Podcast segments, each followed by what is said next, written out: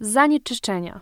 No właśnie, trochę ostatnio kontrowersyjny temat, dlatego w odpowiedzi na zaistniałe okoliczności chcielibyśmy dzisiaj w podcaście Wywody po łódzku porozmawiać właśnie o nich, o tych zanieczyszczeniach, które czasem są dosyć niezrozumiałe dla osób, które nie są związane z tematem. Ja nazywam się Ela Mierzejewska i dzisiaj poprowadzę rozmowę z profesor Magdaleną Urbaniak z Katedry UNESCO Ekohydrologii i Ekologii Stosowanej oraz Europejskiego Regionalnego Centrum Ekohydrologii Polskiej Akademii Nauk. Głównym zainteresowaniem pani profesor są metody usuwania zanieczyszczeń z ekosystemów wodnych i ekosystemów glebowych. Dlatego chciałabym naszą rozmowę dzisiaj z panią profesor Magdaleną Urbaniak rozpocząć od pytania właściwie, czym są zanieczyszczenia i jak można je zdefiniować w pigułce?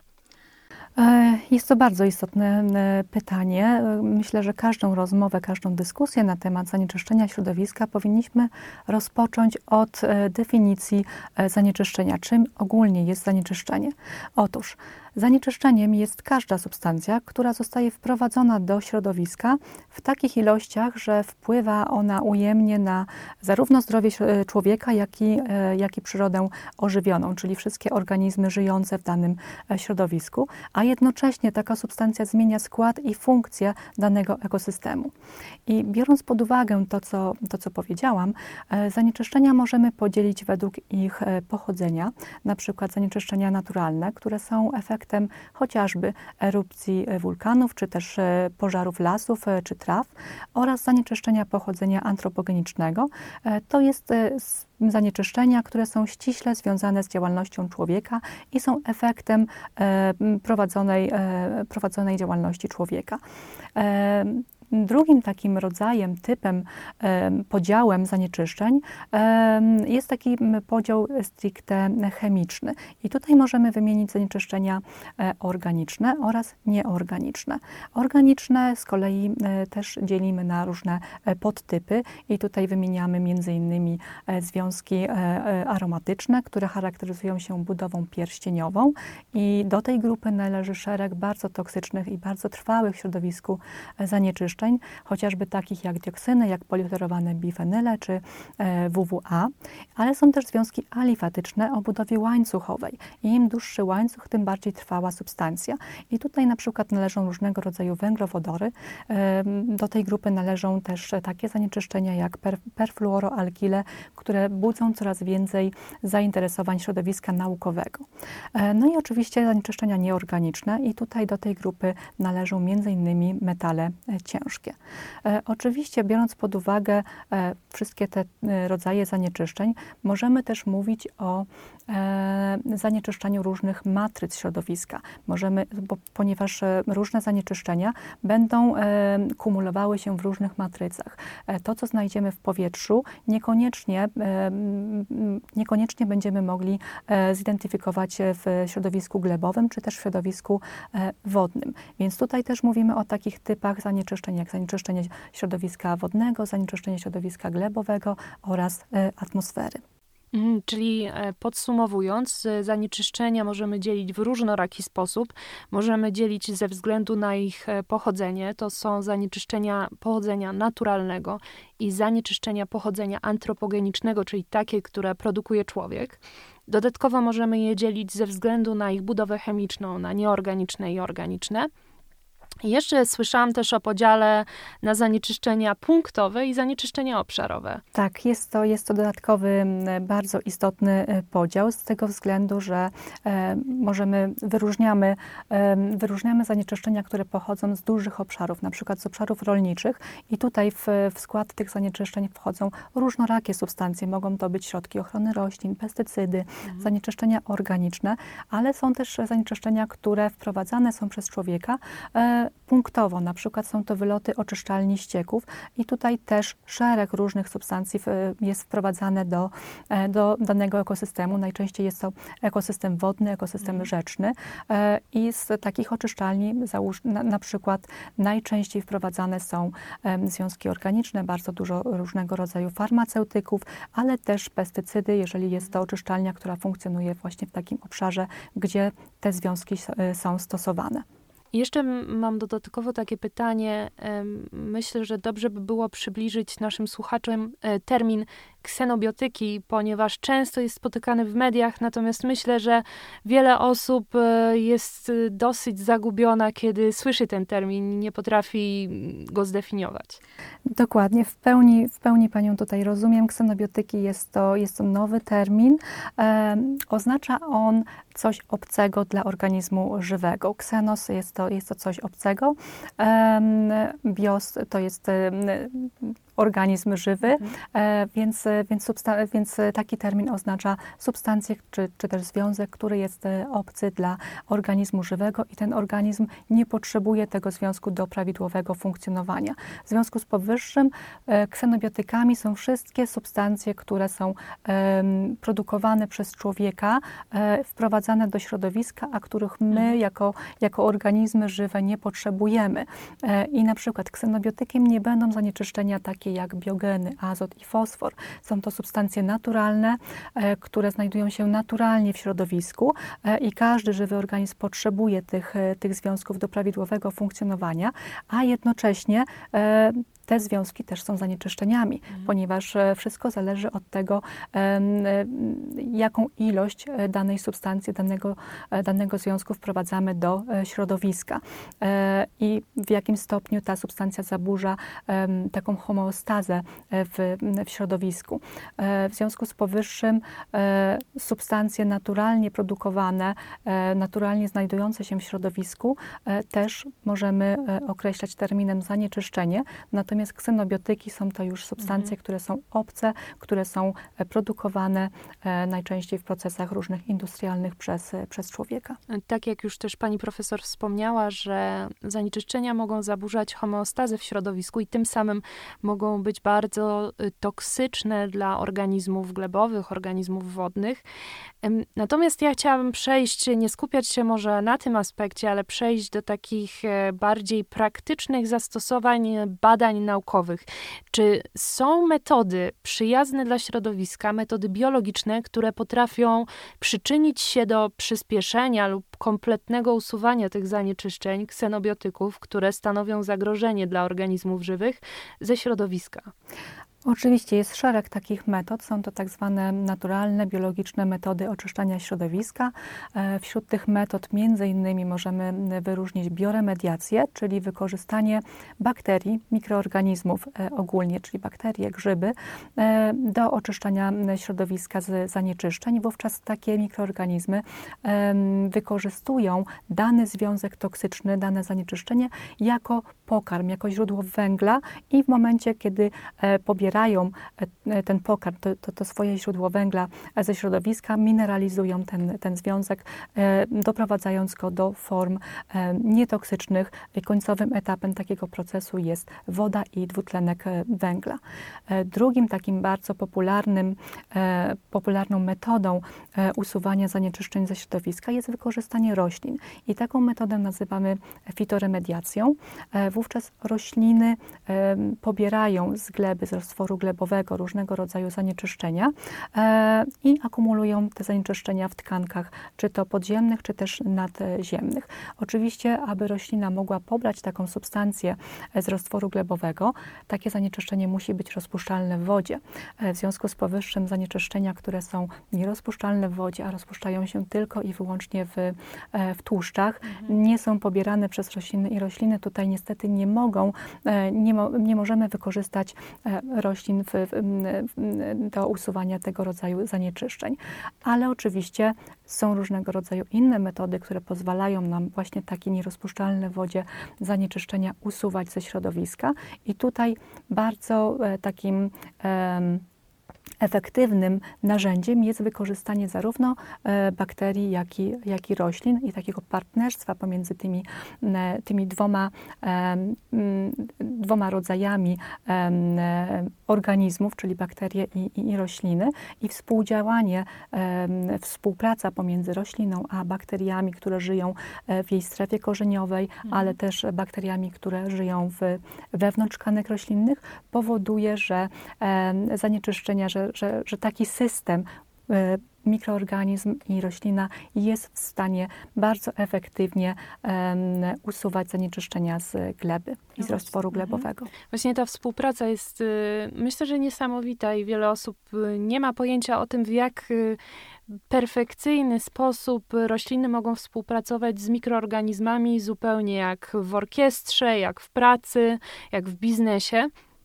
I stąd chciałabym przejść do tematu takiego na pewno bliższemu pani profesor i chciałabym się spytać, jakie i czy badania, tego typu badania są wykonywane w Katedrze UNESCO Ekohydrologii i Ekologii Stosowanej na naszym uniwersytecie. Tak, prowadzimy szereg badań właśnie pod kątem zdolności, wykorzystania zdolności i bakterii i roślin, pod kątem usuwania zanieczyszczeń ze środowiska, przede wszystkim ze środowiska glebowego, ale też z wód. Obecnie realizujemy projekt, który ukierunkowany jest na wykorzystanie roślin z rodziny dyniowatych w celu usuwania zanieczyszczeń bardzo silnie hydrofobowych, czyli nierozpuszczalnych w wodzie, które od lat były uważane, że rośliny nie są w stanie pobrać tychże zanieczyszczeń z gleby. I te rośliny należą do grupy, do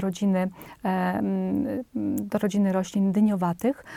Charakteryzują się one taką specjalną zdolnością właśnie do rozpuszczania związków silnie hydrofobowych, takich jak dioksyny chociażby, jak WWA. I w ten sposób roślina ta jest w stanie pobrać te związki z roztworu glebowego i zakumulować ich metabolity w tkankach nadziemnych. No właśnie, te dyniowate to są też bardzo ciekawe i niesamowite rośliny. I tak się składa, że mamy dzisiaj drugiego gościa, profesora Hideyuki Inui z Uniwersytetu w Kobe w Japonii. I chcielibyśmy dzisiaj przez chwilę porozmawiać o jego zainteresowaniach i o jego badaniach też nad roślinami dyniowatymi. Good morning, Professor. Good morning. So I would like to ask you the first question, because we've already discussed the contaminants, how are they spread in the environment, and what type of methods we can use to remove them from environment. But first question I would like to ask you, because I think everybody is curious about it. So what is your main interest of research, your main field? So what are you actually, what is your research about? Thank you for kind introduction. So my name is Hideyuki Inui from Kobe University, Japan. So I'm very interested in monitoring and remediation of environmental pollutants because we have a lot of contaminants from our daily activities. And so that contamination is spreading to the world. And so we cannot divide by the border. So we should unite this problem by all members of the Earth. So in order to decrease these contaminants, so I want to use plant, because plant has a lot of promising characteristics, so especially uptake, so cleanup environmental pollutants. So I'm so interested in using such kind of plant good potentials.